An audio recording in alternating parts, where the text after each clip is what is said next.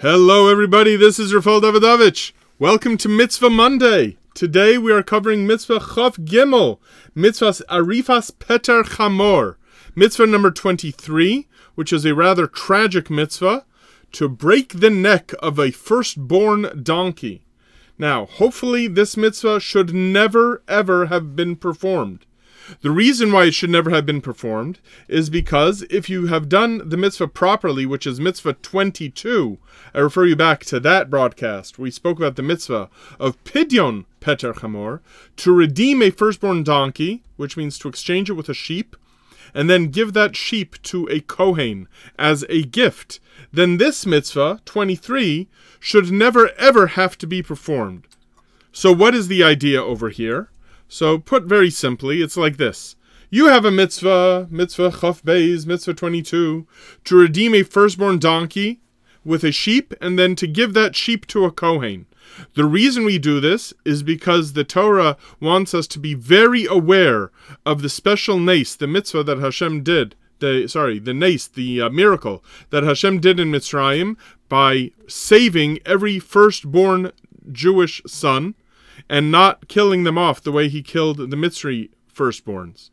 In our gratitude and our acknowledgement that every firstborn belongs to Hashem, Hashem tells us to give a firstborn animal, kosher animal, to a Kohen, and to redeem our firstborn sons, and to redeem our firstborn donkeys with a sheep, and to give the sheep to a Kohen.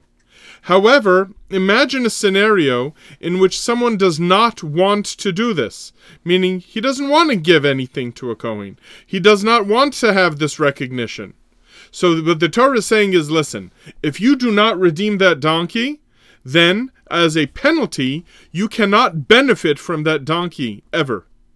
So what has to be done? You have to kill that donkey. And you do not even have the dignity of killing the donkey in some sort of respectable way or letting it die. The Torah wants you to be very aware of the fact, brutally, that you should not have any benefit from it. It is asur be'hana, meaning it is forbidden to benefit from.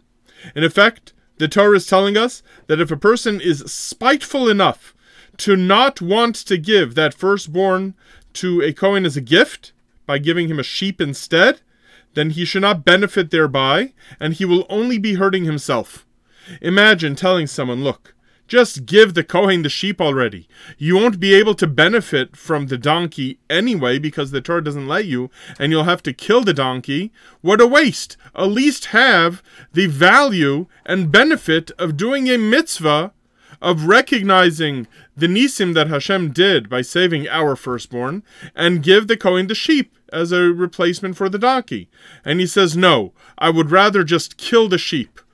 This is a very sad reality that often exists, and I think of this mitzvah as a way of highlighting the very painful psychological reality of spite that can sometimes exist, the way a person can cut off their nose to spite their face, as the old expression goes. And I think this mitzvah gives us an opportunity to contemplate that very painful reality. But either way, what the Torah is telling us through this mitzvah is how much the Torah wants us to understand that not only is there the concept that we should recognize that Hashem is telling us to appreciate the reality of a firstborn and everything that a firstborn represents, but the Torah is also telling us that it's really not ours to benefit from at all, because every first, as I mentioned earlier in an earlier broadcast that speaks about Shachris, every first in the world belongs to Hashem. And that is the idea behind this mitzvah that, as I said, I hope nobody ever wants to practice. Thank you all for listening. Bye-bye.